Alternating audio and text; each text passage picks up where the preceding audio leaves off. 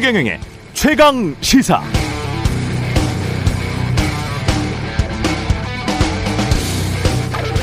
네, 2020년 이맘때쯤이었으니까 1년쯤 전입니다. 그때 영국, 미국에서 백신 접종 시작했을 때 사람들 기대에 부풀었죠. 아, 이제 코로나19도 끝이다. 곧 정상으로 돌아갈 수 있겠구나. 그런 희망이 가득했었습니다. 그런데 지금은 사람들이 백신에 심드렁합니다. 언제까지 맞아야 하는 건지, 맞아도 별 소용이 없는 건 아닌지 반신반의하는 사람들도 많습니다. 그러나 역으로 만약 백신이 없었다면 어땠을까? 이걸 미국의 커먼웰스 펀드라는 곳이 계산을 해보니까요. 백신이 없었다면 미국은 확진자 숫자 1,003만 명 이상이 더 병원 신세를 졌을 것이다. 확진으로. 110만 명이 더 죽었을 것이다. 사망자가 110만 명 더 늘어났다.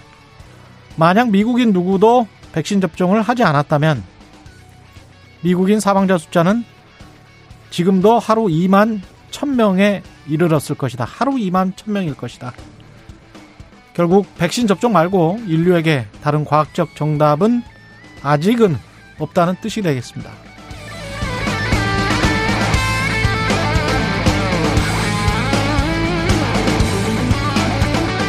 네, 안녕하십니까. 12월 20일 세상에 이익이 되는 방송 최경령의 최강시사 출발합니다. 저는 KBS 최경령 기자고요. 최경령의 최강시사 유튜브에 검색하시면 실시간 방송 보실 수 있습니다. 문자 참여는 짧은 문자 50원, 긴 문자 100원이 드는 샵 9730, 무료인 콩 어플 또는 유튜브에 의견 보내주시기 바랍니다. 오늘 1부에서는 코로나19 백신만 관련해서 백신에 대한 모든 것 한림대학교 강남성심병원 감염내과 이재갑 교수와 이야기 나눠보고요. 2부에서는 최고의 정치 더불어민주당 진성준 의원 국민의힘 송일종 의원 만납니다.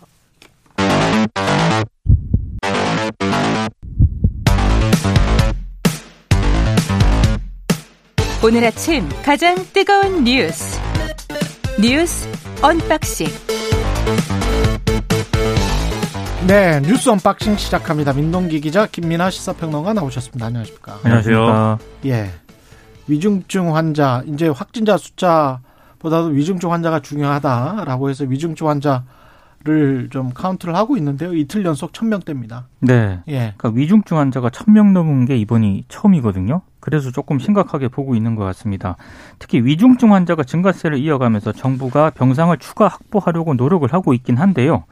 지난 18일 오후 5시 기준으로 전국 중환자 병상 가동률이 79.1%, 수도권은 85.9%에 달하고 있습니다. 어. 점점 이제 차고 있다는 그런 얘기입니다. 그래서 지금 지금 재택 치료자도 굉장히 증가하고 있거든요. 예. 그래서 재택 치료자라든가 이런 다양한 치료제 확보와 같은 후속 조치를 좀 서둘러야 한다는 게 전문가들 지적이고요. 특히 주말 동안 추가 접종을 한 이후에도 오미크론에 감염된 사례가 국내에서도 확인이 됐기 때문에 음. 이 부분이 또 언론들이 많이 좀 주목을 하고 있는 그런 상황이고요. 4명 정도 확인됐더라고요. 그렇습니다. 예, 그죠? 그리고 지금 유럽 같은 경우에 우려했던 상황으로 다시 가고 있습니다. 음. 네덜란드 같은 경우에는 전면 봉쇄 조치가 시작이 됐고 그리고 영국에서도 크리스마스 이후에 2주간 서킷 브레이커 발동을 영국 총리가 검토하고 있다고 밝힌 그런 상황이거든요. 예. 그러니까 유럽도 좀 심상치 않습니다.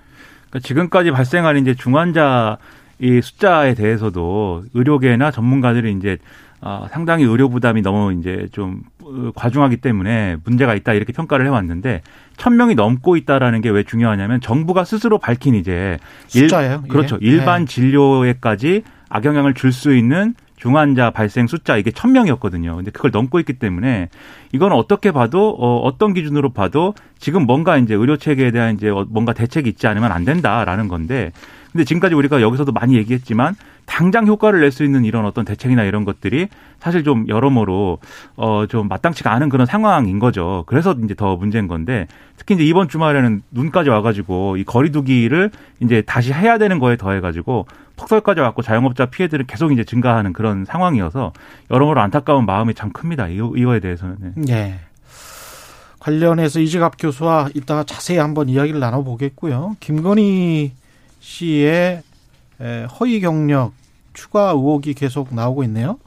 그러니까 김건희 씨가 18년 전 도록에 삼성미술관 기획 포트리트전에 참여했다는 게 허위다 이런 의혹이 제기가 되지 않았습니까? 예. 여기에 대해서 김건희 씨가 어떻게 해명을 했냐면 2003년 분당 삼성 플라자 갤러리에서 전시했던 것이다.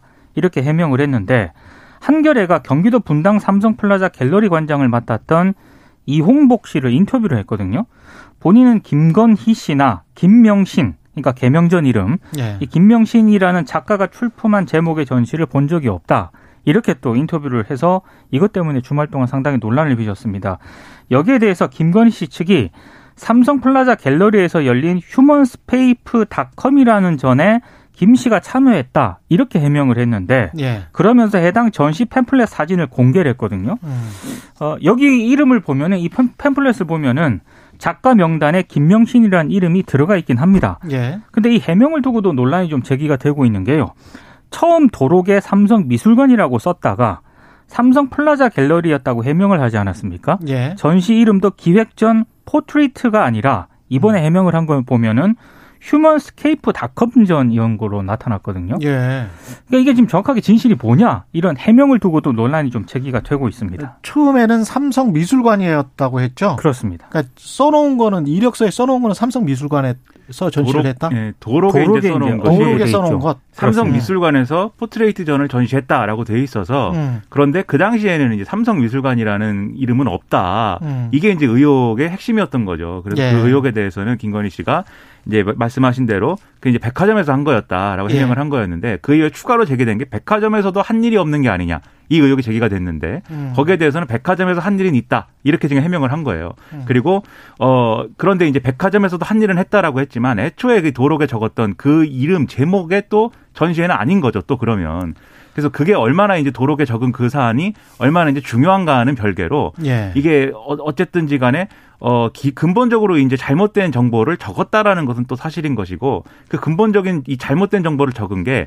백화점에서 이제 전시를 한 것을 삼성미술관으로 전시를 삼성미술관에서 전시를 했다라고 적은 이유와 의도가 뭐냐 이게 이게 핵심인 건데 그렇죠. 사실 지금 의혹 제기와 해명 이런 것들이 약간 산으로 가고 있는 뭐 이런 느낌이 좀 있습니다. 서로 맞지가 않죠. 그렇습니다. 지금. 예. 네. 처음에 이- 이력이든 경력이든 도록이든 어디다 적은 것과 해명 그 자체가 서로 맞지를 않아요. 그러면서 네. 해명을 내놓은 것은 이런 사실은 있다라는 건데 경력과 이력에 딱 정확히 맞는 그 사실은 아닌 것이죠. 그렇습니다. 그 해명되는 사실이 그런 것 같고요. 뉴욕대와 관련해서는 그 NYU 스턴 비즈니스 스쿨에서 한 열흘 정도 연수는 한 걸로 지금 확인되는 거 아닙니까? 그러니까 민주당이 제기한 의혹은요. 예. 2006년도 뉴욕대 학사 안내를 확인을 해보니까 예. 김건희 씨가 이력서에 적은 과정과 동일한 과정은 존재하지 않았다라는 거거든요. 음. 김건희 씨가 2007년 이력서에 뉴욕대 Entertainment and Media Business Exe- Executive Program 이렇게 어, 적혀 있고 이력서는 영어- 이렇게 이렇게 적어놨어요. 네. 예. 영어가 어려워요. 네, 네. 2013년도에 보면은 음. 2006년 뉴욕대 Stern School Enter, Entertainment and Media Program 연수라고 적어, 적혀 있거든요. 예. 네, 민주당 주장은 어, 유사한 과정은 통상 2년이 소요되는 경영 전문대, 그러니까 이른바 MBA 그 과정의 일환인데 이 과정은 첫해 모든 필수 과목을 이수한 학생들만 세부 전공으로 선택할 수 있는 프로그램이다. 이렇게 음. 주장을 하고 있습니다. 그러니까 여기에 대해서 국민의힘 쪽이 반박을 했는데요. 김건희 씨가 서울대학교 GLA 이 GLA 2기 총 6개월 과정을 다닌 적이 있고 예. 그 과정 중에 뉴욕대 연수가 포함되어 있었다. 많은 동기들과 함께 실제 수업을 들었고 단기 연수를 했다. 수료증도 발급을 받았다. 이렇게 주장을 하고 있거든요. 근데 민주당이 여기에 대해서 다시 반박을 했습니다.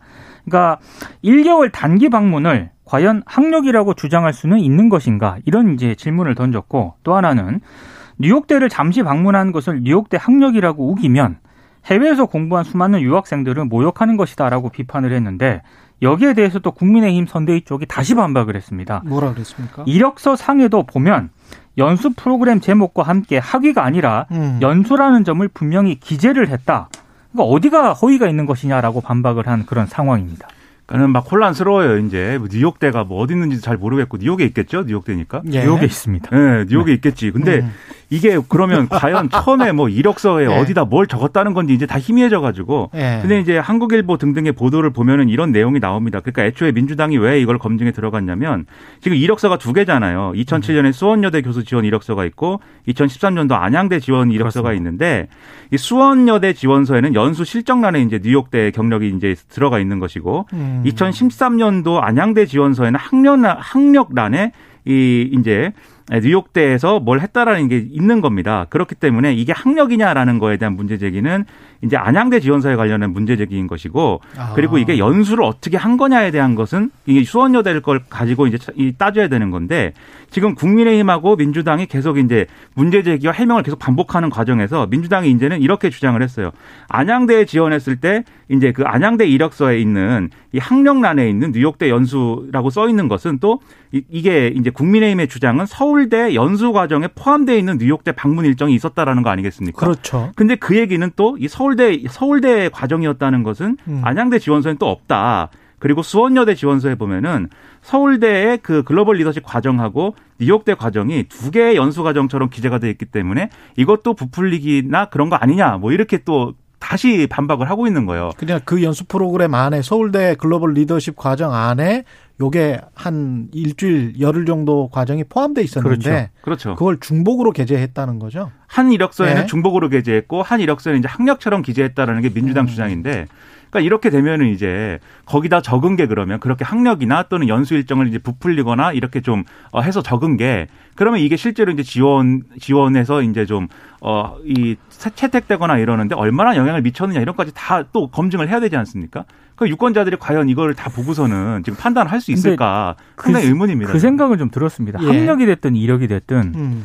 요렇게 이제 열흘 정도 이렇게 단기 연수를 갔다 온 거 있지 않습니까? 예. 이런 걸 통상적으로 이력이나 학력란에 넣는 안 것인지 적죠. 안 적죠. 아, 안 졌습니까? 예. 네. 그러니까 이런 거를 이력이나 학력이 허위로 부풀려진 허위로 또는 부풀려진 거 아니냐라고 문제 제기를 했는데 국민의힘은 계속 갔다 왔다 왜 그러냐 그렇죠. 사진도 있다 이제 이렇게 음. 대응하는 거거든요. 지금 이제 앞서 말씀드린 이제 미술관 얘기도 이게 허위나 부풀려진 게 아닐까 이렇게 문제 제기했는데 무슨 소리냐 전신을 했다 이제 이렇게 계속 받아치는 것이기 때문에 예. 유권자들 입장에서 혼란스러워요. 그래서 대응을 하려면 제대로 대응을 하는 게 필요하고 그리고 이게 실제로 그렇게 좀 부풀려졌다 하더라도 정말 채용 과정에 그런 문제였느냐 이건 또 별개로 다뤄야 될 문제이기 때문에 음. 좀이좀 신실한 어떤 해명 이런 것들이 필요한 것이지 지금 마치 이제 다 근거가 있는 것처럼 또는 정말 근거가 아무것도 없는 것처럼 서로 이제 얘기를 하는 게 저는 상당히 좀 유권자들이 또 혼란스럽게 하지 않을까 걱정이 되는 겁니다.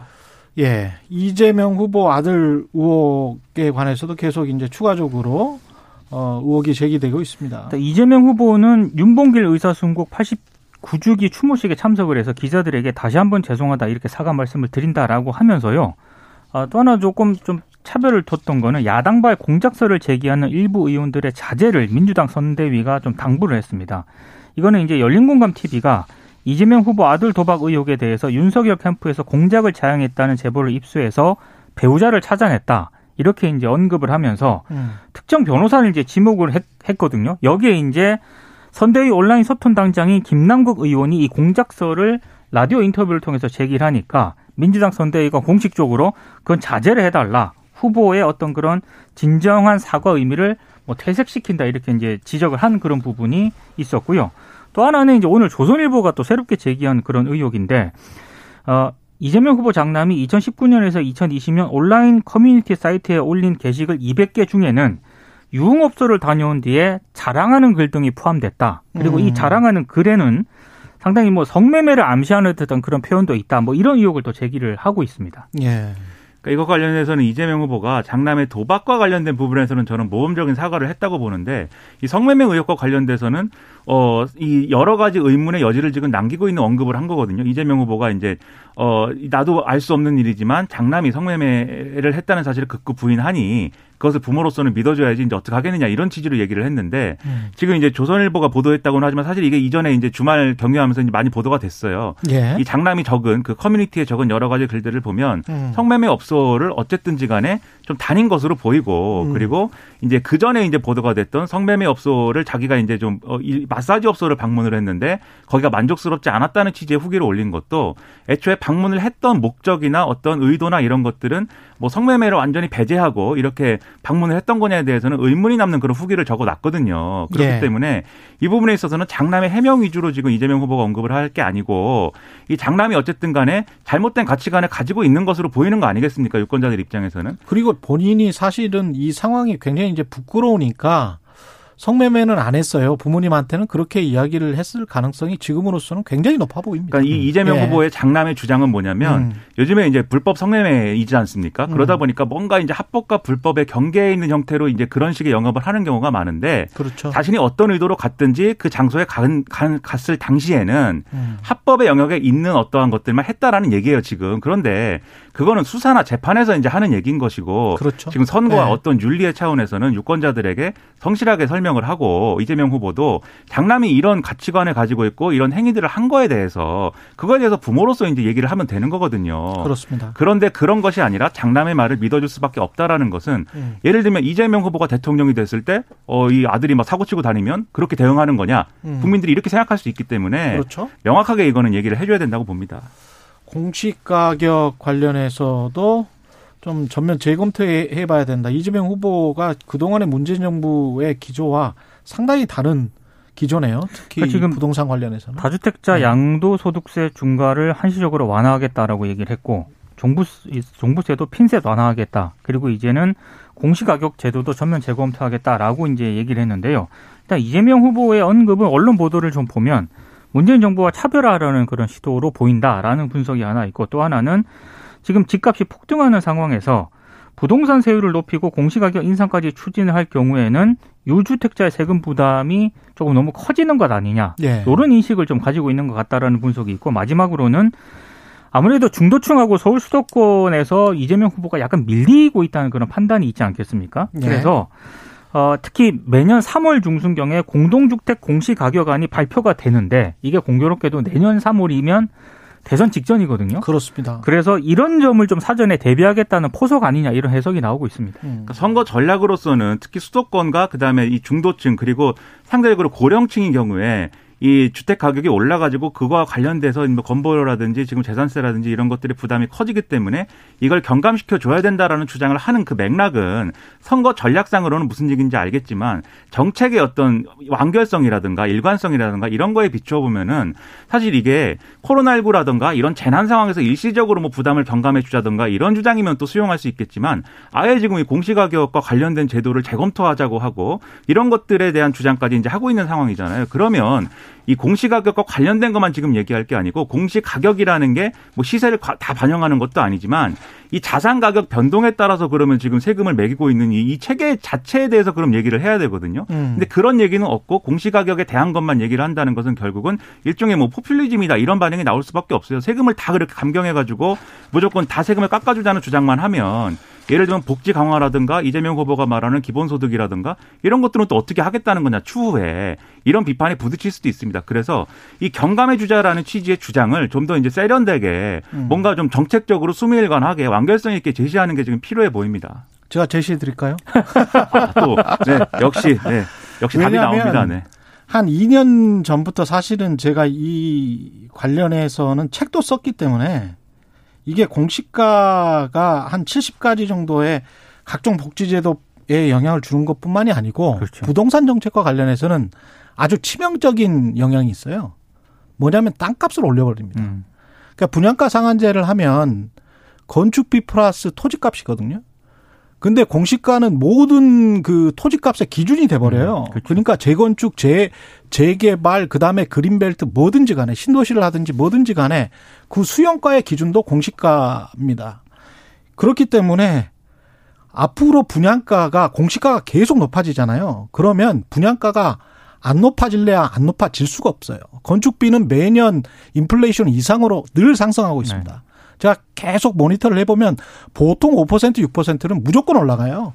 그게 기준 건축비가 그렇게 올라가기 때문에 실제 현장에서는 더 올라가겠죠.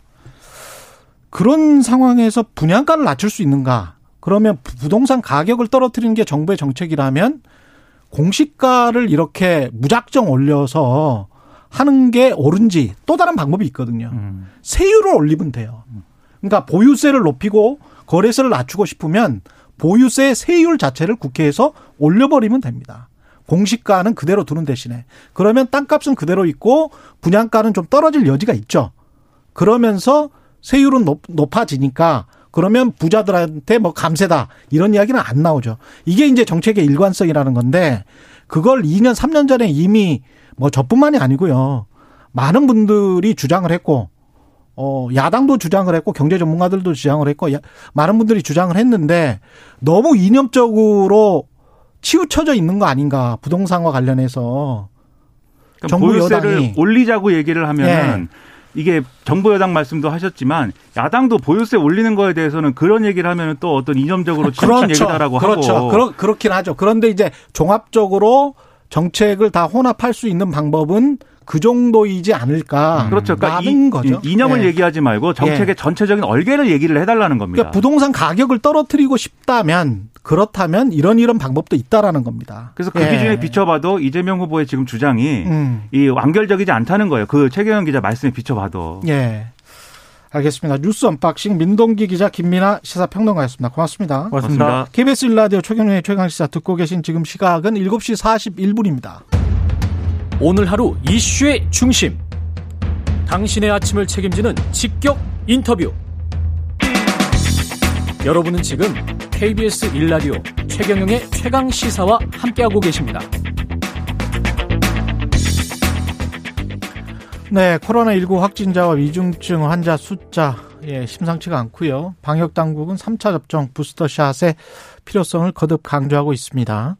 백신 접종에 대한 다양한 궁금증 이재갑 한림대학교 강남성심병원 감염내과 교수 연결돼 있습니다. 안녕하세요. 네, 안녕하세요. 예.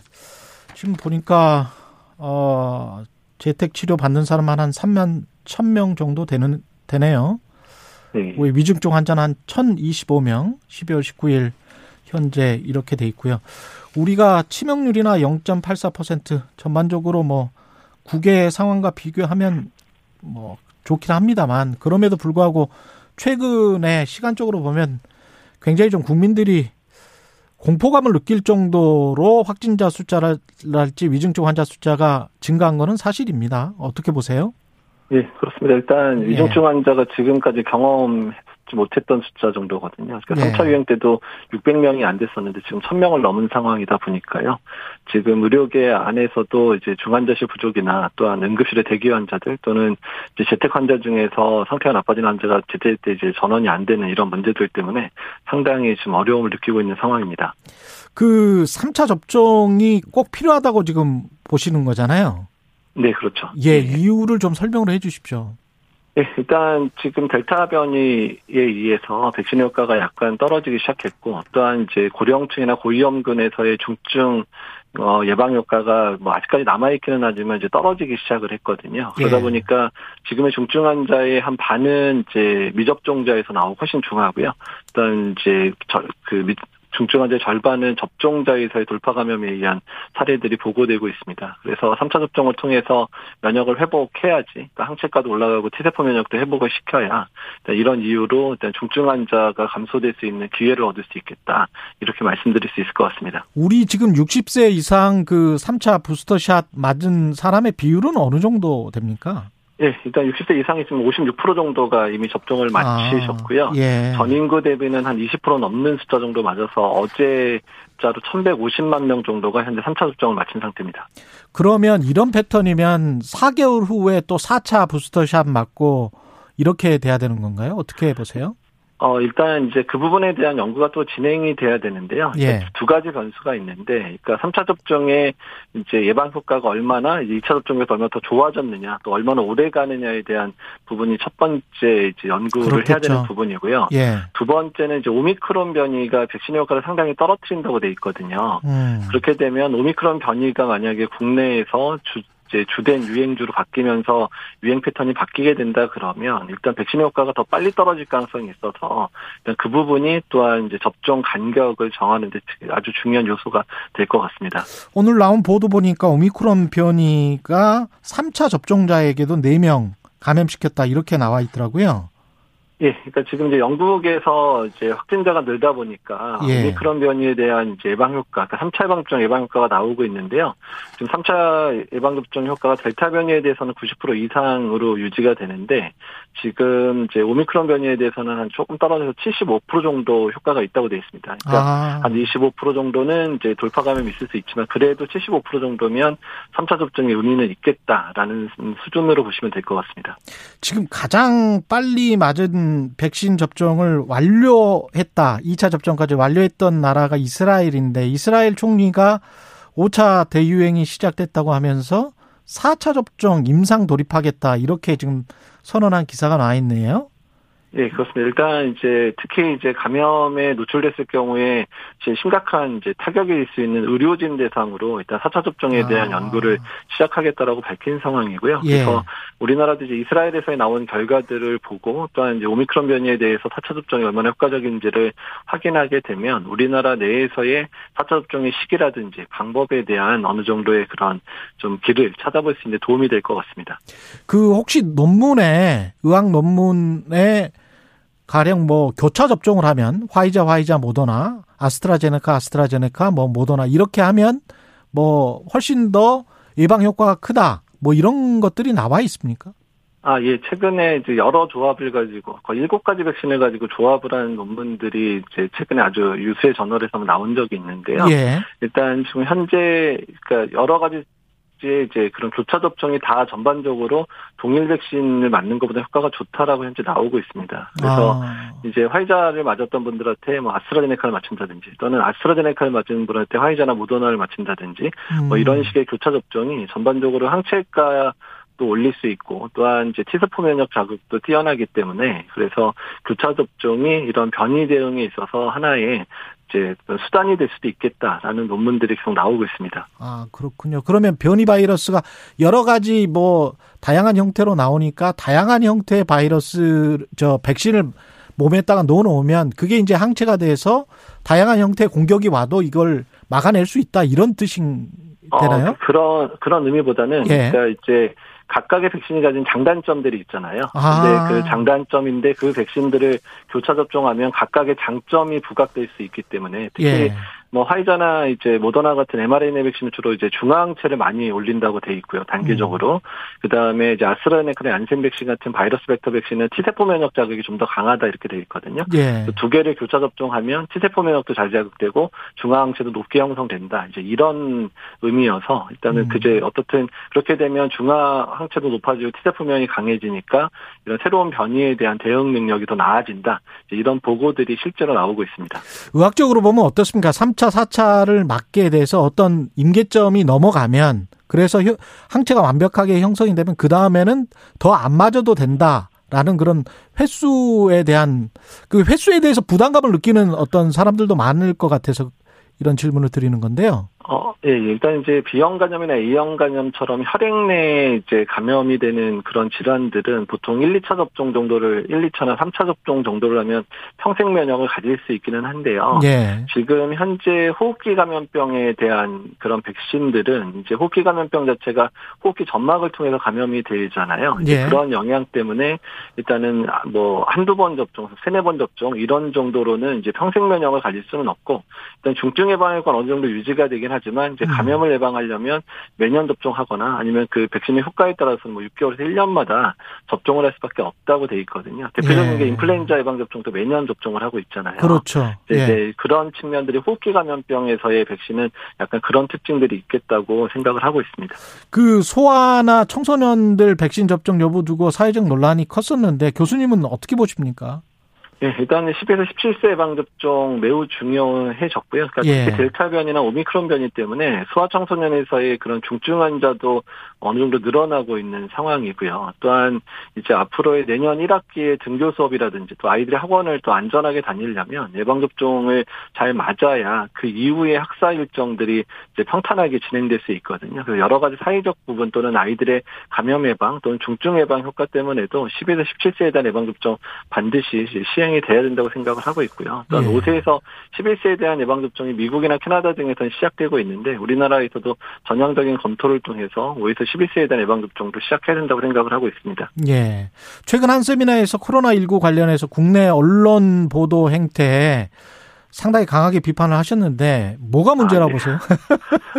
아, 예. 일단은 이제 대부분의 이제 언론들, 특히 이제 예. 유수의 그런 선진국들에서는 그러니까 백신 접종 자체가 이런 코로나 상황을 해결하고 또한 이제 국민을 지키는데 유용하다라는 원칙 하에서 이제 언론 맞습니다. 보도가 이루어지고 있거든요. 예. 우리나라는 사실은 이제 어떤 언론사들의 어떤 이제 수익이나 이런 문제 때문에 음, 이제 백신 또 포털에서의 그런 뉴스 노출 문제 때문에 아주 선정적인 제목으로 계속 맞습니다. 백신에 관한 이제 기사들이 계속 실리다 보니까 음. 이런 부분들이 1년 내내 그냥 지속되니까 국민들에게 백신이 위험한 게 아니냐라는 그릇된 인식들을 계속 주고 있는 분- 것을 가장 큰 문제라고 생각을 하고 있습니다. 그러니까요. 그 백신이 가지고 있는 효과랄지 백신을 맞지 않았을 때그 잘못하면은 코로나 걸려서 젊은 사람들도 후유증이 남을 수가 지금 있나요? 어떻습니까? 그런 부분들은?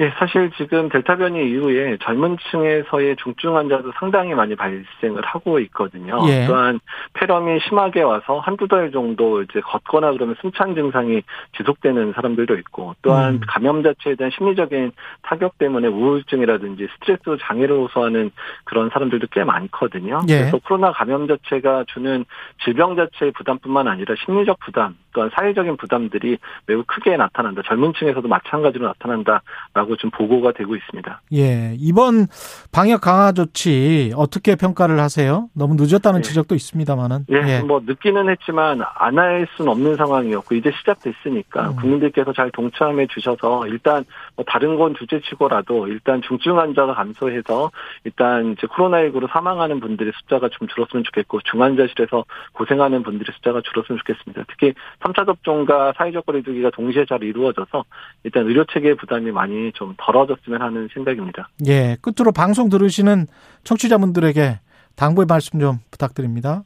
어, 계속 강조했지만, 일단 3차 접종, 성인에서의 3차 접종, 또한 소아청소년에서의 일단 예방 접종 꼭 시행을 해주셔야 될 것 같고요. 일단 거리두기 동참을 잘 해주셔서, 일단은 코로나19로 사망하거나 중증에 빠지는 그런 분들을 최소화시키는 게 국민들의 노력으로 인해서 달성될 수 있을 거라 기대하고 있습니다. 예, 알겠습니다. 오늘 말씀 감사하고 이재갑 한림대학교 강남성심병원 감염내과 교수였습니다. 고맙습니다. 네, 감사합니다. KBS 1라디오 최경영의 최강시사 1부는 여기까지입니다. 잠시 후 2부에서는 최고의 정치 더불어민주당 진성준호 국민의힘 송일정 의원 만납니다.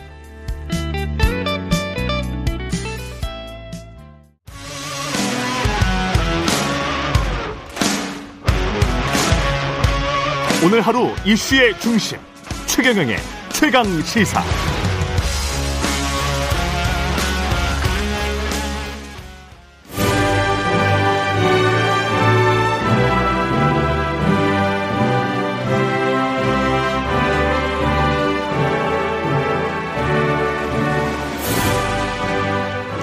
네, 전국의 가장 뜨거운 현안을 여야 의원 두 분과 이야기 나눠보는 최고의 정치 오늘도 여야 의원 두 분 나오셨습니다. 더불어민주당 진성준 의원님 나오셨습니다. 안녕하십니까? 네, 안녕하세요. 예, 국민의힘 송일정 의원님 나오셨습니다. 예, 안녕하십니까? 안녕하십니까. 예, 최경룡의 최강 시사 유튜브에 검색하시면 실시간 방송 보실 수 있고요. 스마트폰 콩으로 보내시면 무료입니다. 문자 참여는 짧은 문자 50원, 긴 문자 100원이 드는 샵 9730 무료인 콩 어플 또는 유튜브에 의견 보내 주시기 바랍니다. 예, 여야 대선 후보들의 가족 논란 그 이야기부터 시작할 수밖에 없는데 지난주에는 사과의 진정성 관련해서 윤석열의 사과와 이재명의 사과 어, 좀 비교된다라고 지적하는 언론들도 꽤 있었는데 어떻게 보십니까? 두 분은 그 사과의 진정성, 사과의 태도, 사과의 시기, 예, 예, 뭐 우리 국민의 생각이 그런 것 아닙니까? 명백한 잘못에 대해서는 깨끗하게 에, 사과하고 시인하고 어, 상응하는 책임을 지겠다 이런 입장을 내는 것이 에, 우리 국민이 정치인에게 바라는 모습이죠. 그런데 이것을 무엇은 사실이 아니다, 뭐 왜 그랬다, 막 구차하게 변명을 하면서 예, 피하려고 하는 것 이것이 우리 국민에게 에, 굉장히 속상한 일로 어, 되는 거라고 생각합니다. 아, 이재명 후보는 그런 점에서 그간의 민주당의 어떤 이중적인 어떤 태도, 위선적인 태도와는 완전히 결별하고 잘못을 깨끗하게 시인하고 또 그에 상응하는 아, 법적 책임도 또 정치적 책임도 지겠다라고 하는 입장을 낸 반면에 윤석열 후보는 그러지 못한 것 같습니다. 아, 잘못이 드러난 데 대해서 곧바로 사과하지 않고 사흘이라고 하는 시간이 지난 뒤에야 사과를 했고 그 사과도 무엇을 사과하는지 애매모호했어요. 뭐 이를테면 사실관계 여부를 떠나서 국민에게 사과드린다. 이유 여하를 불문하고 논란이 일어나게 한 것에 대해서 사과한다. 뭘 잘못했다는 것인지가 불분명하지 않습니까? 이런 태도야말로 국민을 속상하게 하는 것이다. 그렇게 생각합니다. 어, 뭐 문제가 있거나 또 국민들에게 불편함을 드렸다고 한다면 전 사과하는 게 맞고요. 또 이유 여하를 막론하고 진솔하게 사과를 해야 한다고 생각을 합니다.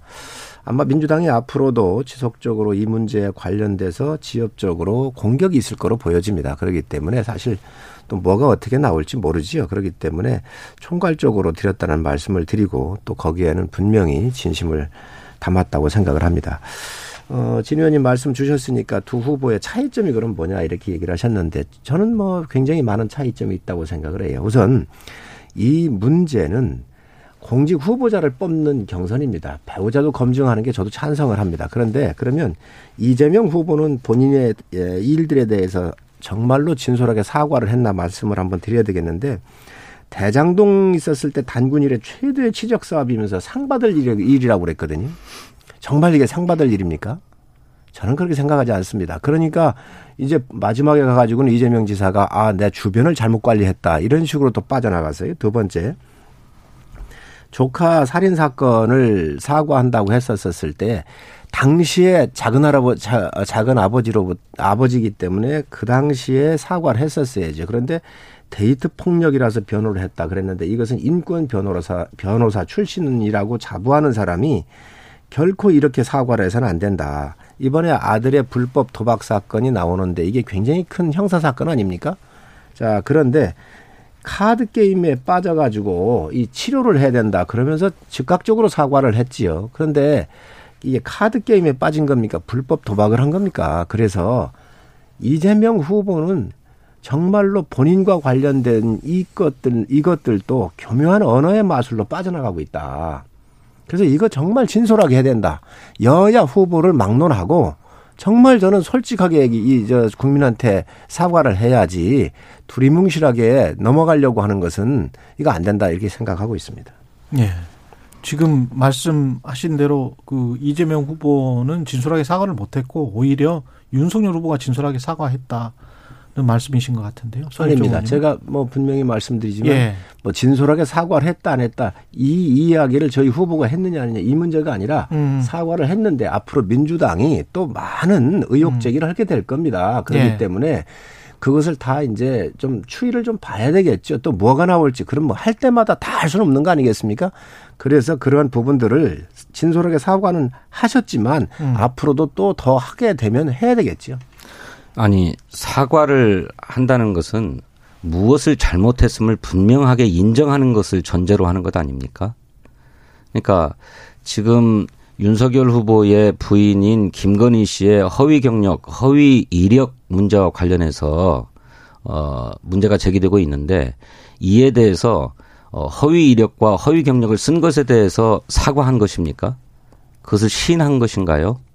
그게 아니고 윤석열 후보의 워딩도 계속 그렇습니다.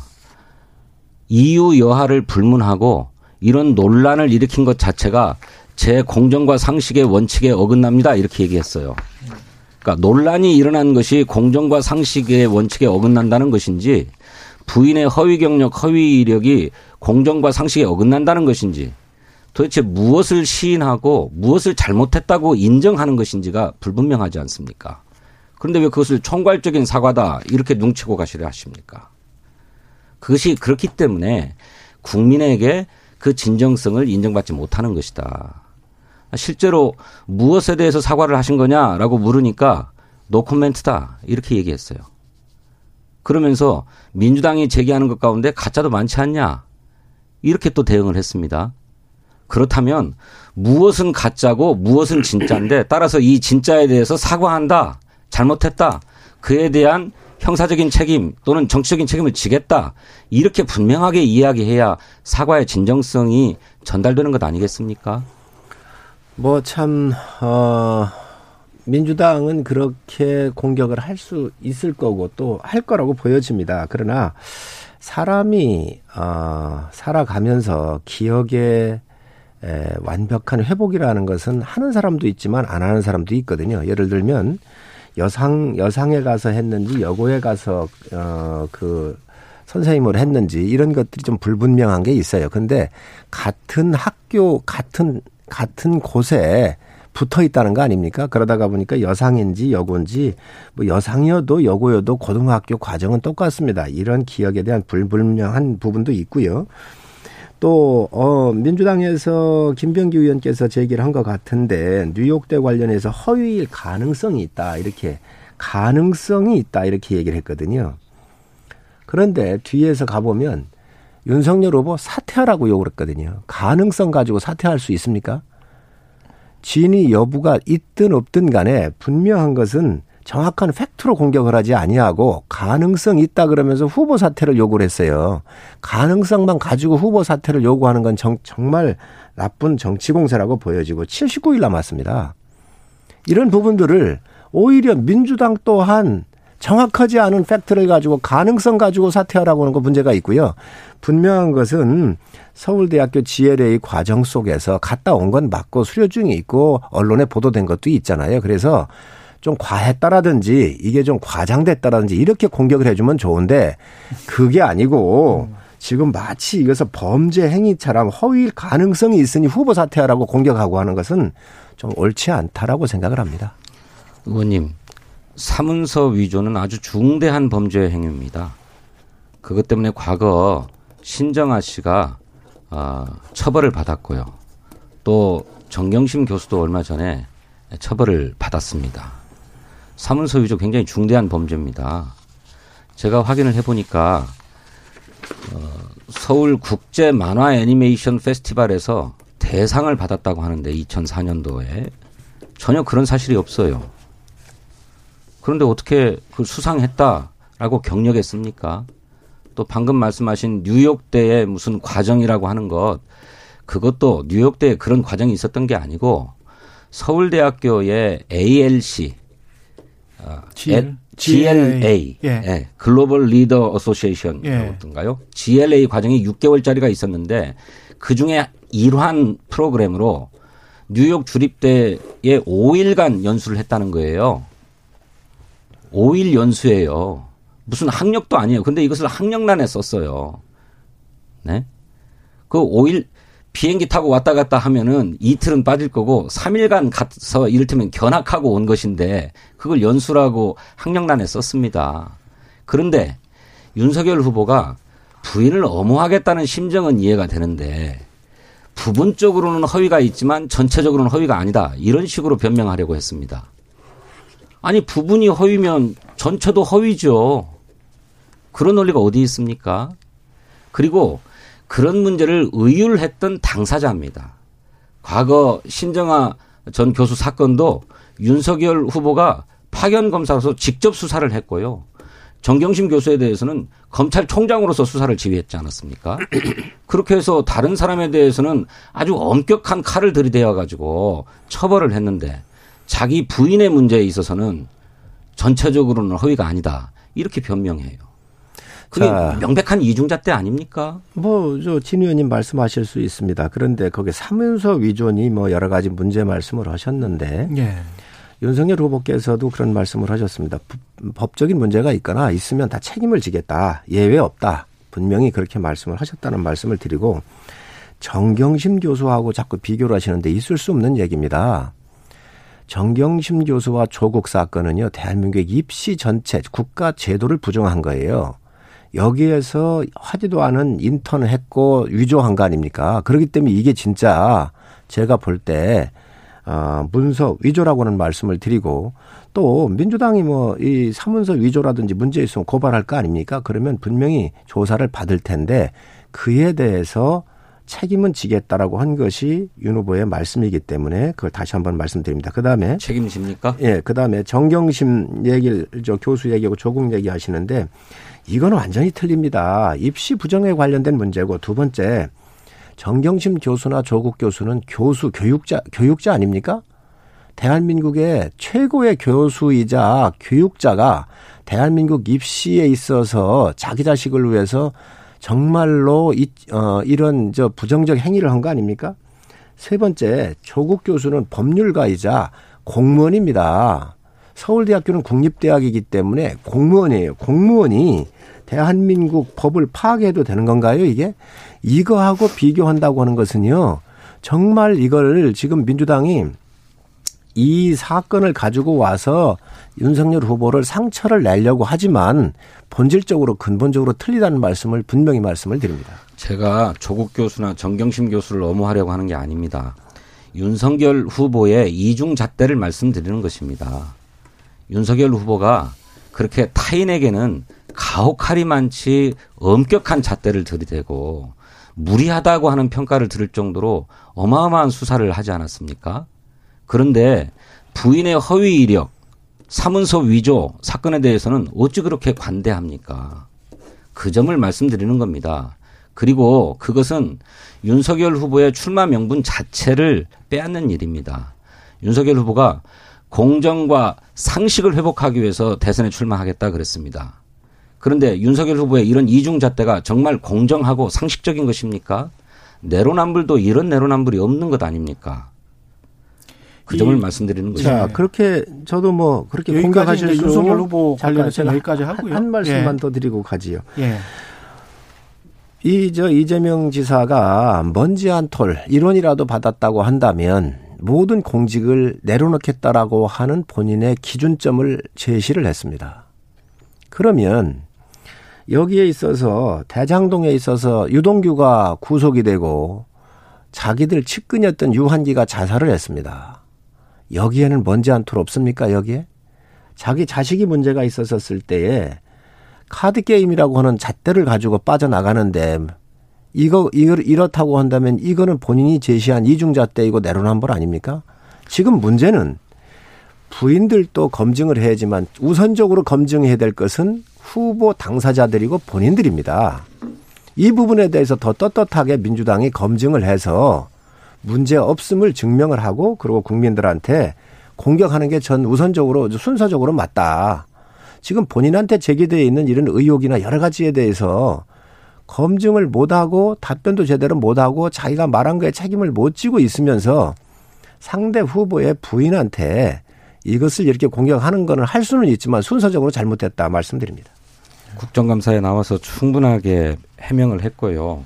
의원님 그렇게 얘기하지 마시고 이재명 후보가 유동규 본부장한테 받은 돈이 얼마인지 밝혀주십시오.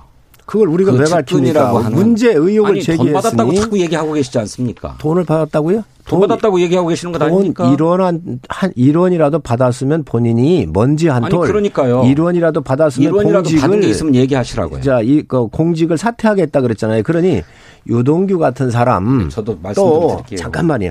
저 이제 유한기 같은 사람이 측근들이 죽었는데 그에 대해서는 왜 증명을 못 하냐는 거예요. 본인이 증명을 해야지요. 내 부하가 죽었는데 왜 죽었는지 국민이 묻고 있잖아요. 그러니 본인이 그거에 대해서는 충분히 설명을 해낸다. 이재명 후보가 그걸 어떻게 설명합니까? 말씀하세요. 유동규로부터 무슨 돈을 얼마나 받았다는 것인지, 유한기로부터 무슨 돈을 얼마나 받았다는 것인지 분명하게 말씀을 하십시오.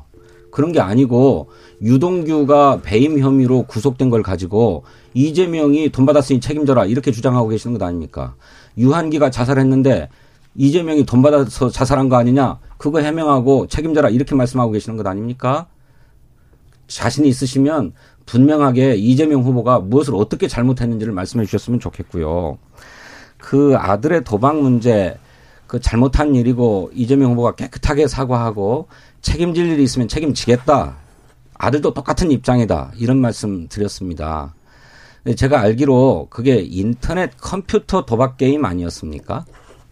인터넷 컴퓨터 도박 게임인데 이것이 불법이라면 저는 형사상의 책임도 져야 된다고 생각합니다. 그리고 도박 중독이라고 하는 것이 어, 주- 뭐 마약 중독과 똑같이 중독 증세를 일으킨다고 하는 것이니까 필요하면 치료도 받아야지요. 그렇게 깨끗하게 시인하면 됩니다. 그런데 그렇게 시인하지 않고 이런 말로 저런 말로 돋보이려고 했다. 조금 과장은 했다. 부분적으로는 허위가 있을지 모른다. 그렇지만 전체적으로는 허위가 아니다. 이렇게 빠져나가려고 하지 마시라는 말씀이에요. 그것이 정직하지 못한 태도를 보이는 것이고 우리 국민이 잘못 앞에서 자기 잘못 앞에서 솔직하지 못한 태도를 보이는 것에 대해서 환멸을 느끼고 있는 것입니다. 진 의원님 말씀에 일리가 있다고 생각을 합니다. 그런 부분들 그렇게 빠질 게 아니고 있으면 뭐 전공법으로 잘못됐습니다라고 얘기하자고 하는 거 뭐 있을 수 있습니다. 이재명 후보 또한 똑같습니다. 이렇게 슬그머니 카드 게임에 중독돼서 치료를 해야 한다 이렇게 가시지 말고 본인이 나서서 그러면 이재명 후보하고 같이 안 살았습니까 아들이 같이 살았습니다. 같이 사는 아버지로서 늦게 들어오고 집에도 안 들어온 날도 많았을 텐데 그거에 대해서 몰랐다고 한다면 가정도 다스리지 못한 사람 아닙니까? 그런데 어떻게 나라를 다스리는 게 나아요? 하십니다. 자, 예. 그렇기 때문에 이런 부분에 대해서 이재명 후보 또한 진, 진정성이 없다. 저는 지금 얼마나 많은 사람, 저 젊은, 젊은 친구들이 힘들어하고 있습니까? 그런데 그런 아들한테 증여를 해가지고 그게 도박 자금으로 사용했다고 한다면 아버지는 책임도 있지요. 그러니까 분명히 그 부분에 대해서 아버지도 어, 저, 의원님, 진솔하게 사과를 하시고 세상에 해야지. 어떤 부모가 아들에게 도박을 하라고 자금을 대주겠습니까? 그걸 말씀이라고 아니, 하시니까. 제가 언제 도박하라고 줬다고 했습니까? 증여를 했는데 그 돈 가지고 아들이 도박을 했어요. 그러면 아들에게 그에 대해서 했는데 자, 그러면 그 돈을 가지고 도박을 했는지 안 했는지 자, 아직 모릅니다만 그런- 그런데 그 아들이- 설사 설사 아버지로부터 받은 돈을 가지고 도박을 했든 무엇을 했든 그것은 그 사람의 책임이죠. 그게 어떻게 아버지가 책임져야 될 일입니까? 예? 자, 아버지가 그러면- 도박하라고 자금 대줬습니까? 자, 그런 아니 그러니까 그렇게 우리 진 의원님이 몰고 가시면 곤란하지요. 아니, 아니 진 의원님이 자꾸 말을 꼬아가지고 이상하게 자꾸 진행을 하는 것 같은데 제가? 도박하라고 돈을 줬다라고 얘기를 제가 한 적이 없습니다. 증여를 했다 그랬지. 근데 그 증여받은 돈을 가지고 도박한 거 아닙니까? 그러면 누구 그렇지요. 책임입니까? 그게? 자, 그러니 아버지가 아들하고 같이 살고 있어요. 같이 살면 그러면- 아버지 책임입니까? 자, 그런데 아버지가 같이 살고 있으면서 지금 이 아들이 안 들어오고 늦게 들어오고 도박을 했을 거 아닙니까? 그러면 그거에 대한 책임이 부모한테 있는 거예요. 그런데 이러한 사실을 카드 게임에 중독이 돼 가지고 치료 받아야 된다. 그러면서 사과는 했어 하는데 이게 과연 사과입니까? 정말 이거 같은 경우는 제 아들이 잘못됐으면 수사를 받겠다고 수사를 의뢰하든지 이렇게 해야지요. 이건 안 하면서 뭐 치료를 받아야 한다고 빠져나가는 것은 과연 성남시장하고 도지사 했던 이런 분의 자세인가요? 대권 주자의 자세인가요? 아니, 책임지겠다는 것입니다. 필요하면 법적 책임도 책임도? 지겠습니다. 법적 책임도 필요하면 집니다. 아이, 그것을 회피할 생각은 아이, 없고요. 윤석열 후보도 그렇게 윤석열 얘기를 후보는 했습니다. 어떻게 얘기를 했습니까? 자, 윤석열 후보도 모든 게- 자수 하나요? 자, 김건희 씨가? 그 문제가 있으면 책임을 지겠다고 분명히 윤석열 예. 후보도 얘기를 뭐 했습니다. 기대하겠습니다. 그렇게 했으면 좋겠고요. 우리 성일종 의원님은 아드님의 삶을 다 아, 통제하시는지 모르겠는데 세상에 아버지 부모 마음대로 움직이는 자식이 어디 있습니까? 뭐 그 부분은 동의합니다. 못하지 않습니까? 그러나 문제가 불거졌을 때 문제가 불거졌을 한때 집- 아, 자, 제 말씀 좀 들어보세요. 한 집안에서 살았지 않았느냐 이렇게 말씀하시는데 부인은 한 입을 덮고 자지 않습니까? 자꾸 그렇게 말씀하시면 곤란하다. 그렇게 생각합니다. 예. 문제가 불거졌을 때 문제는 사과의 책임을 질. 것입니다. 예. 윤석열 후보도 그런 태도를 보여주셨으면 좋겠어요. 이게 저 판세는 어떻게 영향을 미칠지도 참 궁금한데요. 아직 그 주요한 여론조사가 안 나와서 이게 지금 불거지고 나서 배우자 리스크, 자식 리스크 어떻게 보십니까? 판세에 좀 영향 매일 어떻게 분석을 하세요? 따로 당에서 두 분 다? 어, 어, 떠십니까 아니, 할 때, 매일- 하실, 하실 텐데. 매일 분석하겠죠. 네. 어떻게 보십니까? 의원님? 분석하겠지요. 예. 그런데 문제는 예. 저는 그렇게 봅니다. 지금 네. 현재 뭐 부끄러운 대선이 된 건 사실 아닙니까? 지금 다 여든, 문자들이 그래요. 예, 여든 야든 또 뭐 검증의 대상이 어디가 됐든 부끄러운 예. 대상이 된 건 틀림이 없고요. 예. 그렇지만 음 뭐 어느 쪽이든 다 영향을 갈 거라고 생각을 합니다. 그러나 음. 큰 대세에 있어서는 가족은 부수적이지요. 문제 문제는 제일 중요한 것은 공직 후보자인 당사자들의 문제가 더 큽니다. 그렇습니다. 네, 당사자의 문제가 훨씬 크지요. 음. 어, 그런 점에서 윤석열 후보가 그 공정과 상식이라고 하는 것을 빨리 회복하셨으면 좋겠고요. 예. 어, 하지만 후보 본인 못지않게 후보의 배우자 영부인이 될 분이기 때문에 이 후보의 배우자에 대한 판단은 우리 국민들이 매우 엄격한 것 같습니다. 그리고 후보 배우자를 보고 후보에 대한 판단도 하시는 것 같아요. 음. 실제로 영부인이 되면 사회적인 활동을 많이 하게 되고 대통령을 대신해서 또 외교 활동도 굉장히 활발하지요. 이것을 위해서 영부인을 지원하기 위한 제2부속실도 청와대 비서실 내에 정식으로 편제돼서 운영되지 않습니까? 또 예산도 지원이 됩니다. 그런 만큼 영부인의 경우에는 공적 활동이 분명하게 있다고 보고 그 영부인의 모습을 보고 선거 민심도 굉장히 많이 바뀌기도 한 게 과거의 실예고 또 그래서 그 영부인의 모습 배우자의 모습을 가지고 대통령 후 본인에 대해서도 판단까지 하는 게 우리 국민의 일반적인 어, 선택의 기준이지요. 예. 굉장히 뭐 도덕, 중요하다고 생각합니다. 도덕적 기준이 넓어지고 더 엄격해지고 있지 않습니까? 그러니까 뭐 그 가족과 관련돼서 다 국민들께서 좀 좋은 사람이었으면 좋겠다. 검증했었을 때 무난했으면 좋겠다라고 하는 그 요구 사항은 전 상당히 합리적이라고 보여집니다. 그렇지만 가장 중요한 것은 당사자들의 과연 그 도덕성이나 또 대한민국을 대표할 수 있을 만한 신뢰성을 부여할 수 있는지에 대해서 저는 더 국민들께서 묻고 있다고 생각을 합니다. 예. 정책 이야기 마지막으로 잠깐 할게요. 왜냐하면 공시가 관련해서 공시가 계속 올리는 것도 바람직하지 않다. 이재명 후보. 지난주에 다주택자 양도세 중과 한시적 유예, 종부세 핀셋 완화 상당히 좀 민주당이나 기존의 청와대 정책과는 다른데요. 어떻게 보십니까? 지성준 의원님.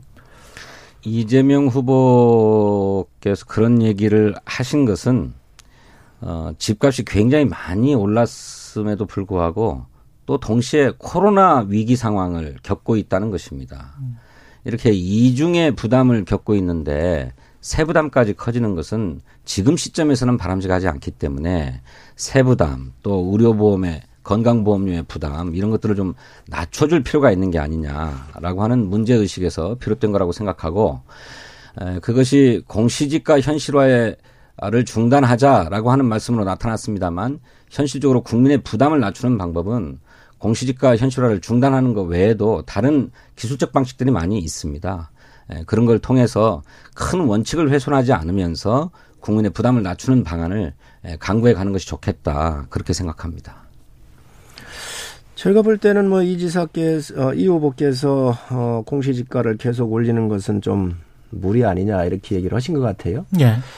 이게 저희가 계속 주장해왔던 겁니다. 우리 후보 같습니다. 저희 후보 같습니다. 예. 어 그리고 이런 부분에 대해서는 저는 이 후보께서 옳은 얘기를 하셨다라고 생각을 음. 합니다. 그래서 긍정적으로 평가를 하고 싶고요.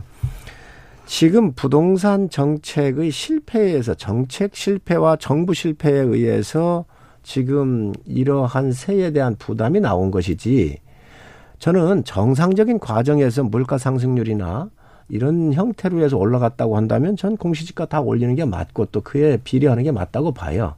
그러나 이것은 부동산 정책을 실패한 아주 기형적인 이 지가의 상승이었잖아요. 그렇기 때문에 이렇게 됐었을 때에 여러 가지 부수적으로 집안차만 갖고 있는데 그 직장이 없는 분들에 대한 여러 가지 의료 보험이라든지 이런 것들이 부수적으로 오지요. 그렇기 때문에 그런 것들에 대해서 문제 제기한 거는 뭐 저는 일리가 있다고 생각을 합니다. 그 이제 정책 실패냐 아니냐 이런 문제들을 논의하자 그러면 또또 다른 논쟁이 될 것 같은데 어쨌든 어 저희 정부가 부동산 가격의 폭등을 막지 못한 것은 사실이고 그런 점에서 정책이 충분하지 못했고 어 정책 효과를 보지 못했다 실패다 이런 점을 인정합니다. 에, 그런데 더 중요한 것은 우리 국민이 코로나 재난으로 굉장히 어려움을 겪고 있다는 것이에요. 그런 점에서 저는 공시지가는 현실화하는 게 맞습니다. 그런데 그로 인한 국민의 부담이 커지기 때문에 이 부담을 줄여주기 위한 다른 방안을 마련해야 된다고 생각하는데 그것이 공시지가 현실화를 중단하는 것 외에도 다른 방식으로도 얼마든지 가능합니다. 어떤 게 있나요? 뭐 가령 재산세는 예. 공시지가에 다시 공정시장 가격 맞아요. 비율이라고 하는 예. 걸 곱해서 산정하거든요. 공정시장가액 비율. 예. 예. 그게 40에서 60% 정도를 적용하도록 돼 있는데 맞습니다. 예. 예, 현재는 60% 적, 적용하고 있죠. 예. 40에서 80%까지인가요? 음. 그래서 이 공정시장가액 비율 이라고 하는 걸 조정해서 음. 어, 세 부담을 낮추는 방안이 있을 수 있습니다. 그 다음에 건강보험료도 마찬가지입니다. 건강보험료도 어, 공시지가에 의해서 결정되는데 이 건강보험료의 소득 공제액을 늘린다든지 또는 자산 인정 기준을 늘린다든지 하는 방식으로도 건강보험료 부담을 낮출 수 있기 때문에. 예, 예. 공시지가 제- 현실화 로드맵 자체를 더 훼손하는. 것은 아니라고 예, 생각합니다. 손정원님. 예. 30초만 하겠습니다. 예. 아니, 세금에- 끝났네요. 세, 세금이나 이런 부분들에 대해서 예. 계속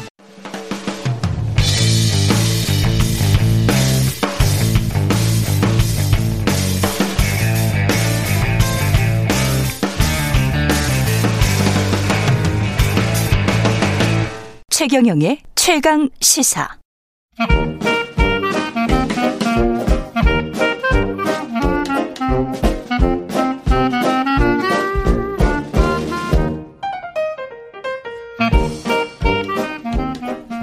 네, 최경령의 최강 시사 경제합시다. 월요일은 병쾌한 경제 이야기 해보고 있습니다. 오늘은 KBS 대표 경제 유튜브 콘텐츠입니다.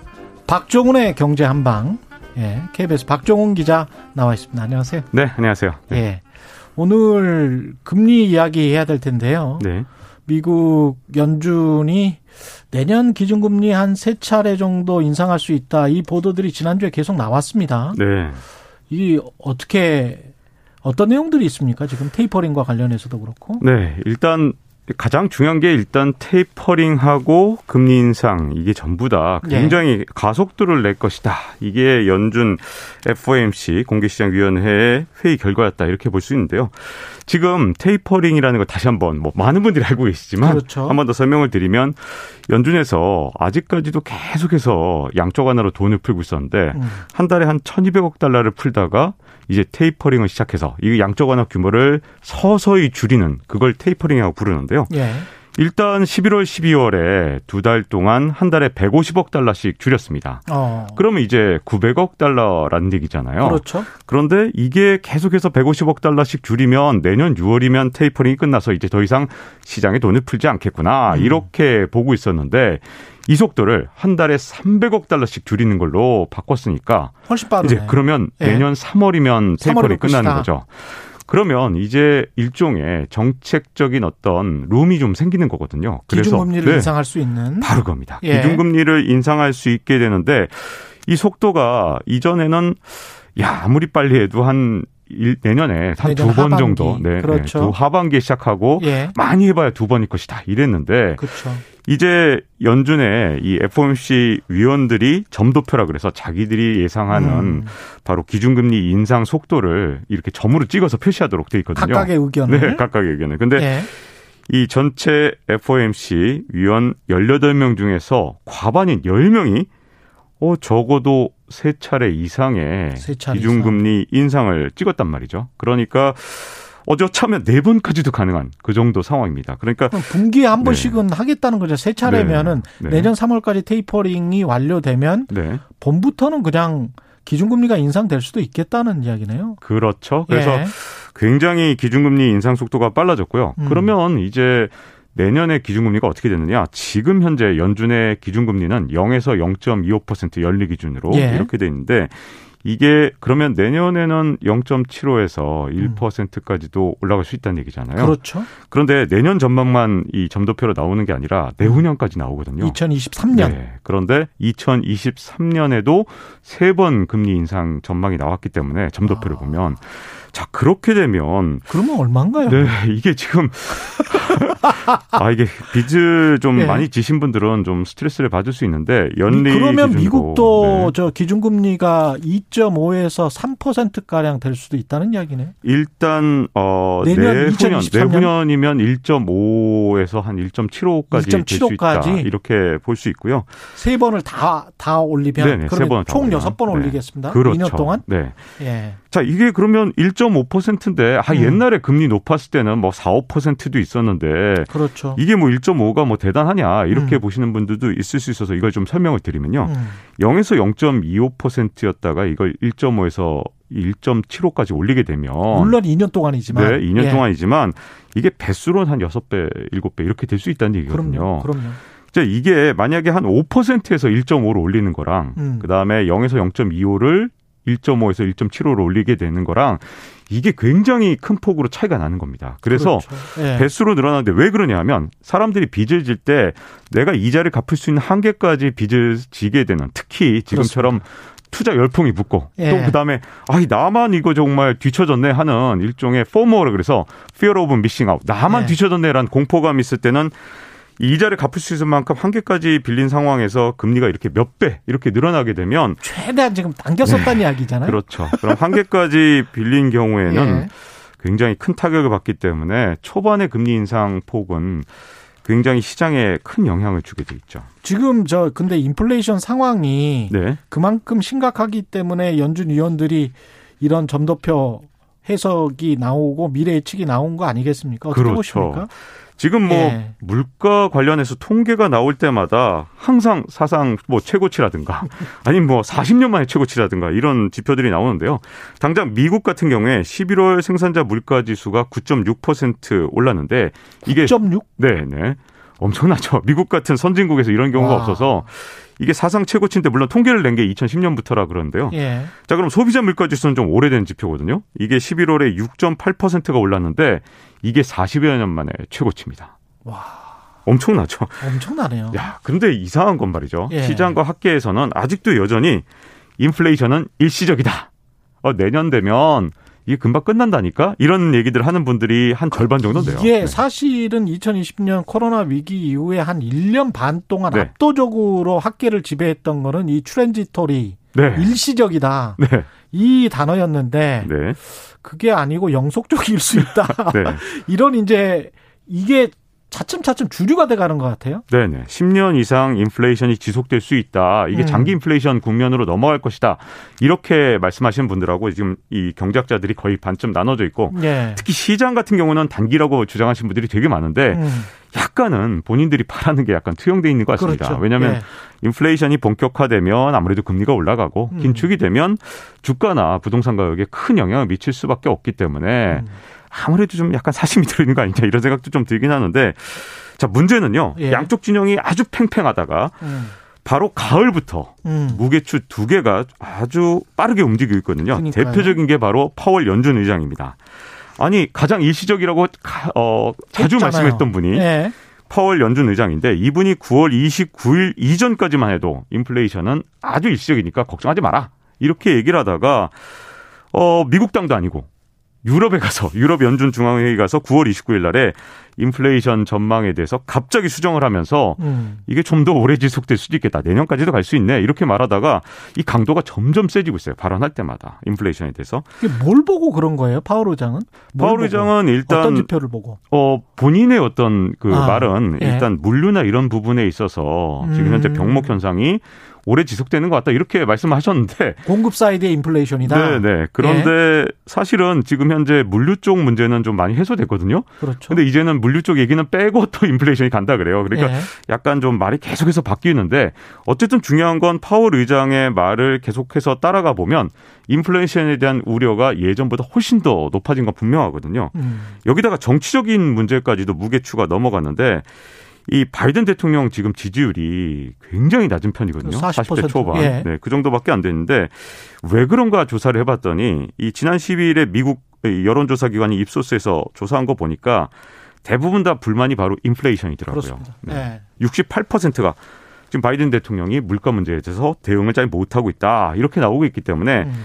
지금 경제적인 측면뿐만 아니라 정치적인 측면에서도 미국에서 인플레이션을 점점 더 신경 쓸 수밖에 없고 달래려면 네. 유권자들 달래려면 네, 이 중간 선거 미국에 바로 있기 때문에 또 네, 예. 그렇죠. 내년 말에 있는 중간 선거 때문이라도 지금 현재 어 여러 가지 압박을 파월 의장이 좀 받지 않을까. 더군다나 원래 연준의 역할이 그거기 때문에 그렇죠. 그 압박을 또 이렇게 거부할 만한 명분도 없어요. 그러다 그렇죠. 보니까 기준금리 인상 속도가 계속 가속화될 우려도 음. 있는 거죠.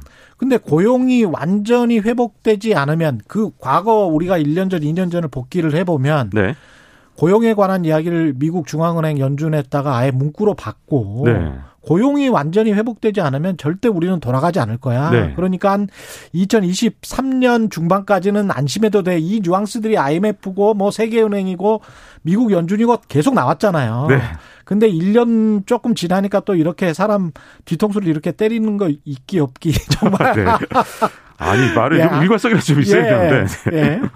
정말 한두 번이 아니네요. 네. 근데 고용 문제는 그러면 다 해결됐다고 보는 겁니까, 미국은? 아, 미국에 원래 고용에 굉장히 강력한 미스테리가 하나 있었죠. 예. 뭐냐면 8월하고 9월에 나타난 현상인데 음. 아니 구인 광고는 곳곳에 붙여놓는데 일자리를 정작 구하는 어, 노동자가 없는 거예요.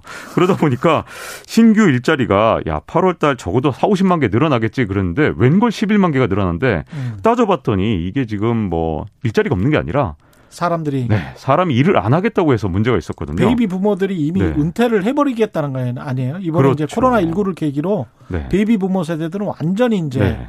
은퇴를 하겠다라는 거. 그렇죠. 때문에. 말씀하신 예. 대로 지금 baby boomer 은퇴가 달라, 빨라진 것도 있고 음. 맞벌이의 경우에 어 그냥 뭐 한 사람이 더 일을 안 하는 것도 괜찮네 이런 아이 쪽이- 육아가 훨씬 더 돈이 네. 적게 든다 이런 네. 판단을 하게 된 거죠. 또. 네, 그렇죠. 예. 원래 맞벌이 함정 이 엘리잡스 워런 이 예. 상원의원 예, 바로 책도 썼었잖아요. 근데 음. 사실 미국에서 맞벌이 하면서 가계 소득이 늘어난 게 아니라 오히려 더 줄어든 측면이 있다. 실질적으로는 이런 예. 얘기가 있었는데 실제로 어 놀아보니까 어 이게 노는 게 아니라 아이들도 좀 이렇게 관리를 해주고 그러다 음. 보니 이게 오히려 가게에 더 도움이 되네 하고 생각하는 그래서 남성이든 여성이든 가리지 않고 이 한 사람만 하면 되지 않는 거 아니냐 이렇게 좀 이- 이런 현상이 나타나면서 8월 9월에 이 11만 개밖에 일자리가 늘어나지 않다가 10월 달에 다시 회복이 됐습니다. 그래서 아, 50만 개의 일자리가 늘어났고요. 실업률도 지금 4.6%인데 이게 어 2020년 3월 이후에 최저치를 기록하다 보니까 예. 이제 고용 측면에서도 일종의 금리 인상을 지금까지 막고 있었던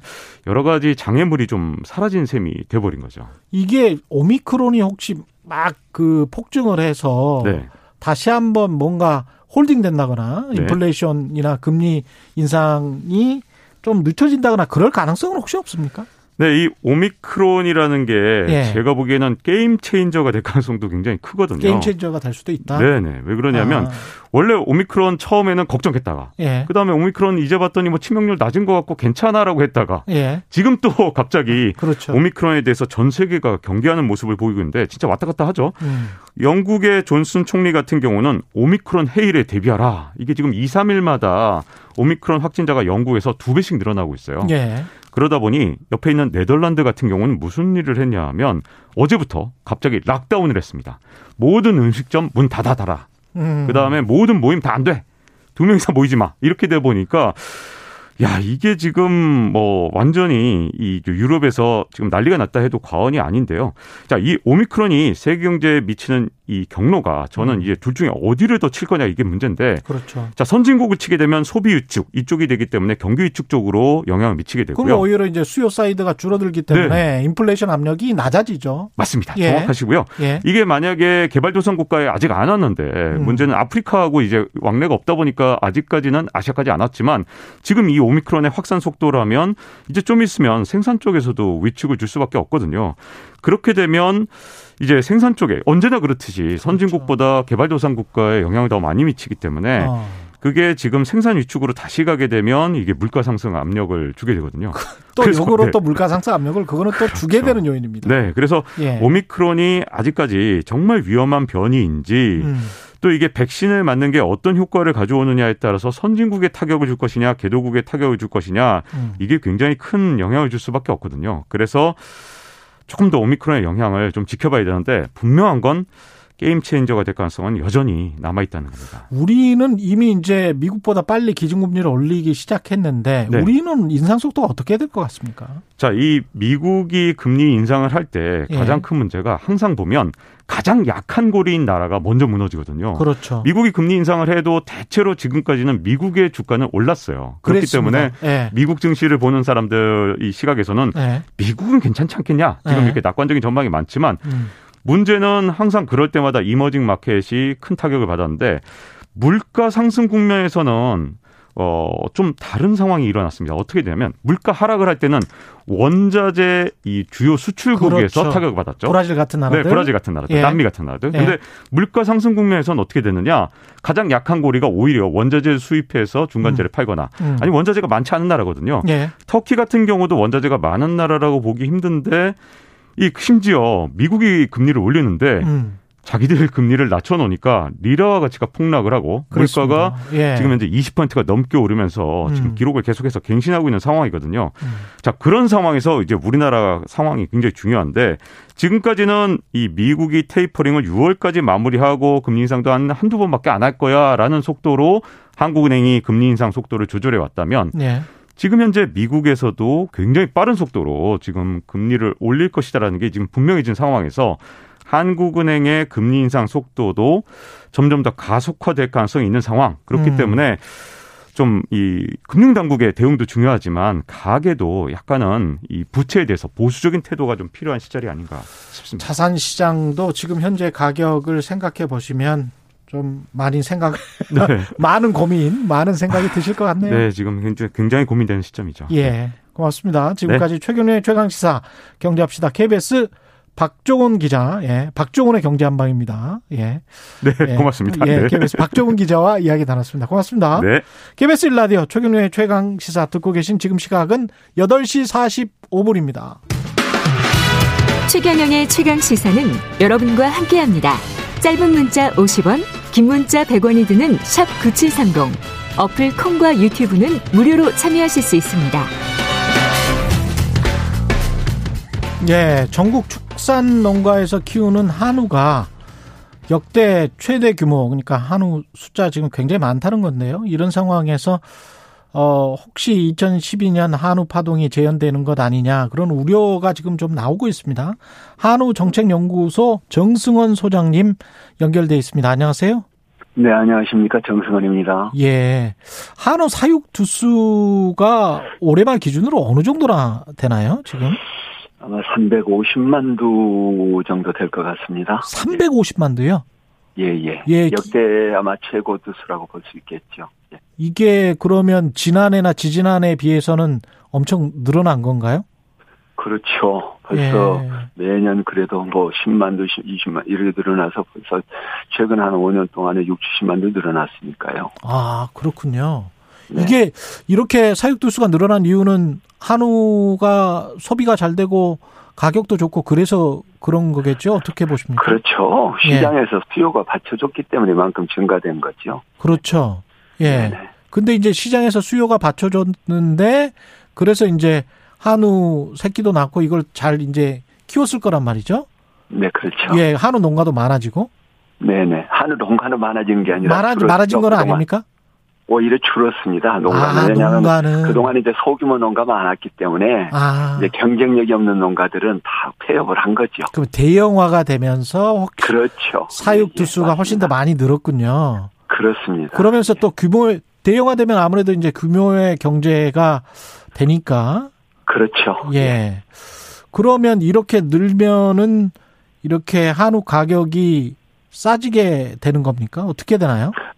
아, 지금 그러니까 최근에 한우 사육 두수가 늘어난 거는 조금 과거와는 좀 성격이 달라요. 예. 그러니까 최근 그거는 어떻게 보면은 최근 2년 동안에 코로나라는 새로운 어떤 어, 사회적 경제적 환경 변화가 아마 큰 요인이었을 거라고 생각을 하는데요. 아, 어, 그동안 대부분 이제 소고기들은 한우는 특히 가격이 비싸죠. 비싸서. 그래서 가정 소비는 대부분 그동안은 아니었고 예. 저희가 이제 음식점에서 한우 고기를 먹었는데 음식점에서 먹는 한우 가격은 굉장히 가격이 비쌌죠. 그러니까요. 음. 예. 네, 근데 이제 코로나 때문에 음식점 이용이 어려워졌지 않습니까? 음. 아, 그러니까 대부분 이제 가정 소비를 하게 되고 또 온라인 소비를 하게 되고 이런 여러 가지 요인들이 겹쳐서 상대적으로 어떻게 보면은 우리 실질적인 소비자들은 조금 더 싸게 한우를 어, 먹었다 이렇게 또 얘기도 할 수 있어요. 왜냐하면 집에서 먹으니까. 그렇습니다. 예. 아, 그래서 한우 소비도 지금 급격하게 증가를 한 겁니까? 그러면 코로나 19 이후에? 아, 그렇죠. 굉장히 그 이 들수가 늘었다는 것 이건 수출이 아니거든요 우리나라는 그렇죠, 한우는요 그렇죠. 예. 내수거든요 예. 그러니까 실질적으로 우리 내수가 한우 쪽에서 굉장히 많이 늘었다 이렇게 볼 수 있습니다 그럼 소- 소고기 구워 먹는 분들이 많아졌으면 예예 예, 그러면 한우 가격이 그렇게 떨어지지는 안 않을 수 있는 거 아닙니까?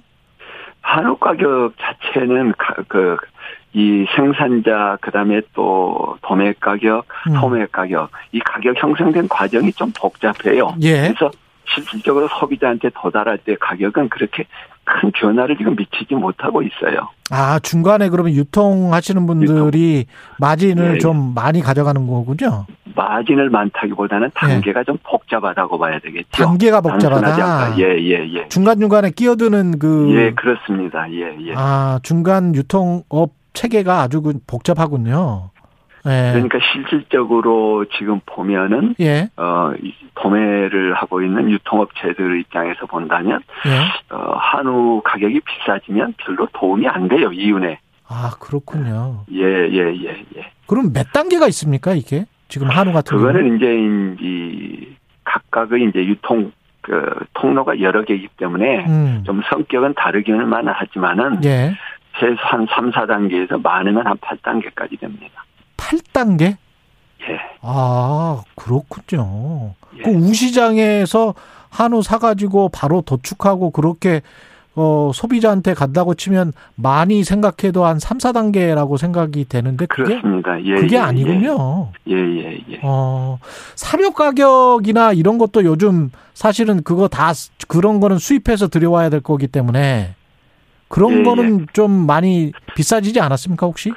배합 사료 그것- 가격은? 그것도 지금 한우 산업에 큰 지금 부담이 되고 있는 요소입니다. 특히 우리나라 같은 경우는 배합 사료를 거의 뭐 100% 외국에 의존하고 있기 때문에 예. 최근에 이제 외국 곡물 가격이 계속 지금 올라가고 있거든요. 예. 그래서 올해만도 지금 한 24, 5% 사료 가격이 올랐어요. 그러니까 예. 실제 농가들이 한우 가격이 좀 높아지고 있다고 하지만 음. 실질적으로 수익 구조는 점점 나빠지고 있다고 봐야 될 겁니다. 음, 그, 지금 현재 우리가 뭐, 100g당 어느 정도나 되나요? 한우 가격, 뭐, 물론 부위에 따라서 다- 다르겠지만. 음, 부위에 따라 다른데 우리가 예. 이제 일반적으로 우리가 이제 공개되는 가격은 어, 지육이라고 그래서 도축하고 나서 거기서 이제 경매하는 가격을 말하는데 예. 이제 지육 1kg당 어 2만 2천 원대 하다가 최근에 2만 원대로 약간 떨어져 있습니다. 어, 킬로그램당? 예, 지육 킬로그램당. 이걸 소비자들이 약간 저 혼란을 일으키더라고요. 예. 언론에서 이제 2만 원대 얘기하니까 무슨 소리냐? 내가 지금 얼마에 먹고 있는데 2만 원이라고 그랬는데 그거는 이제 경매할 때 예. 도축하고 경매장에서 예. 뼈까지 다 있는 아, 뼈까지 다 예, 있는. 예, 다 있는 이제 가격을 말하는 거고 예. 그게 가서 이제 다시 발골해 가지고 뼈를 그렇죠. 빼내고 다시 부위별로 부위 부분육으로 다시 가공을 하지요. 예. 그럼 소비자들이 우리나라 소비자들이 대부분 먹는 것은 등심, 채끝, 비싼 부위를 먹는 거죠. 그렇군요. 그러면 예. 이게 지금 한우 사육두수가 높아져서 소비자 가격은 아, 한우 네. 사육두수가 많아져서 소비자 가격은 뭐 낮아졌다. 이거는 소비자로서는 느낄 수가 없지 아직은 좀 않습니까? 느끼기가 어렵고요. 예. 아직은 이제 지금 어, 한우 두수가 많아서 경매 가격이 조금 낮아진다고 그래서 천 원, 이천 원 낮아진다고 그래서 음. 아까 말씀드린 것처럼 등심 가격에 직접 그렇게 영향을 미칠 수 있는 정도는 아닙니다. 그러면 내년에는 어떻게 예상하세요? 이제 지금 내년도에도 두수는 당분간 계속 늘어날 것 같아요. 사육 네. 두수가. 예. 그러면 이제 또 특히나 이제 출하 두수가 늘어나게 될 거고요. 음. 그렇게 되면은 기본적으로 이제 시장이 과연 그만큼 계속 수요가 있겠느냐. 계속 먹겠느냐? 예. 예. 그렇죠. 그 부분은 이제 조금 의심이 가지만 음. 그렇다고 그래서 갑자기 뭐 폭락을 하거나 그런 것보다는 좀 음. 서서히 가격이 이렇게 떨어져 가면서 좀 안정화됐으면 하는 것이 저희들의 바람이죠. 축산농가 입장하고 소비자 입장하고 조금씩 좀 다를 것 같습니다. 축산농가 입장에서는 가격이 계속 안정화되면서 소비도 많았으면 좋을 것 같고, 그렇죠. 네. 한우 키우시는 분들은 소비자 입장에서는 좀 떨어졌으면 좋겠고 가격이. 근데 이제 예. 이런 부분 이제 소비자나 생산자나 어떻게 보면은 어, 안정이 중요한 거죠. 사실은 갑자기 올라가는 것도 바람직하지 그렇죠, 않고 그렇죠. 갑자기 예. 떨어지는 것도 바람직하지 않고 음. 그래서 이제 생산 기반도 안정화되고 예. 또 그럼으로 인해서 소고기 공급 기반도 안정화가 되고 그 거기에 따라서 가격이 안정화되면서 소비도 안정화되고 이런 것들이 서로 선순환될 수 있는 구조가 가장 바람직한데 음. 여러 가지 경제 외적 환경 요인에 있어 이건 늘 변수가 있잖아요. 예. 그래서 이제 이런 것들을 관리하는 시스템이 어, 음. 국가나 또 이런 여러 가지 정부 기관들 또 여러 가지 단체들 이런 데서 좀 잘해줘야 되는데 음. 아직은 좀 그런 부분들이 잘 작동이 안 되는 것 같아요. 그 과거에 보면은 뭐 속값이 좀 많이 떨어질 것 같으면 그 정부에서 수매도 해주고 그랬던 것 같은데 지금도 그런 게 있습니까? 혹시 그런 제도가? 없습니다 현재는. 아 그런 거는 없군요 예, 예. 이제. 그래서 이제 우리나라 같은 예. 경우는 이제 현재 그 송아지 가격이 내려가면 음. 송아지 생산 이제 안정제를 하고 있지요. 근데 예. 이제 그게 실질적으로 그게 작동이 되기 위해서는 가위 마음소 송아지를 낳을 수 있는 암소가 한 110만 두 이렇게 미만으로 떨어지거나 아니면 송아지 값이 185만 원 이하로 떨어지거나 이래야 작동이 되는데 현재 그런 것이 작동할 수 있는 여건이 전혀 형성이 되지 않고 있어서 네. 2012년도 이후에 한 번도 작동된 적이 없어요. 그러니까 아. 정부가 주도적으로 어떤 제도적인 어떤 측면에서 송아지 값을 안정화시키고 소고기 값을 안정화시키기 위한 지금 제도적인 작동은 그동안 없었다고 봐야 되겠죠. 한우 혹시 저 수출 마지막으로 네. 수출하는 어떤 방안 같은 것도 있습니까?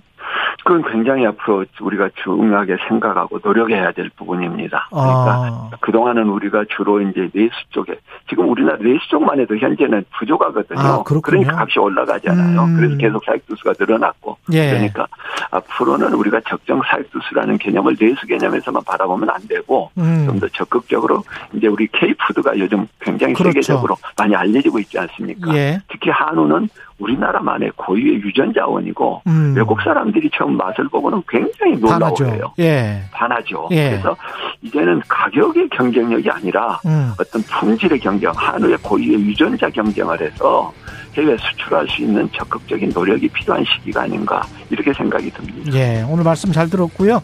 정승원 한우 정책연구소장님이었습니다. 고맙습니다. 네, 감사합니다. 네네. 네.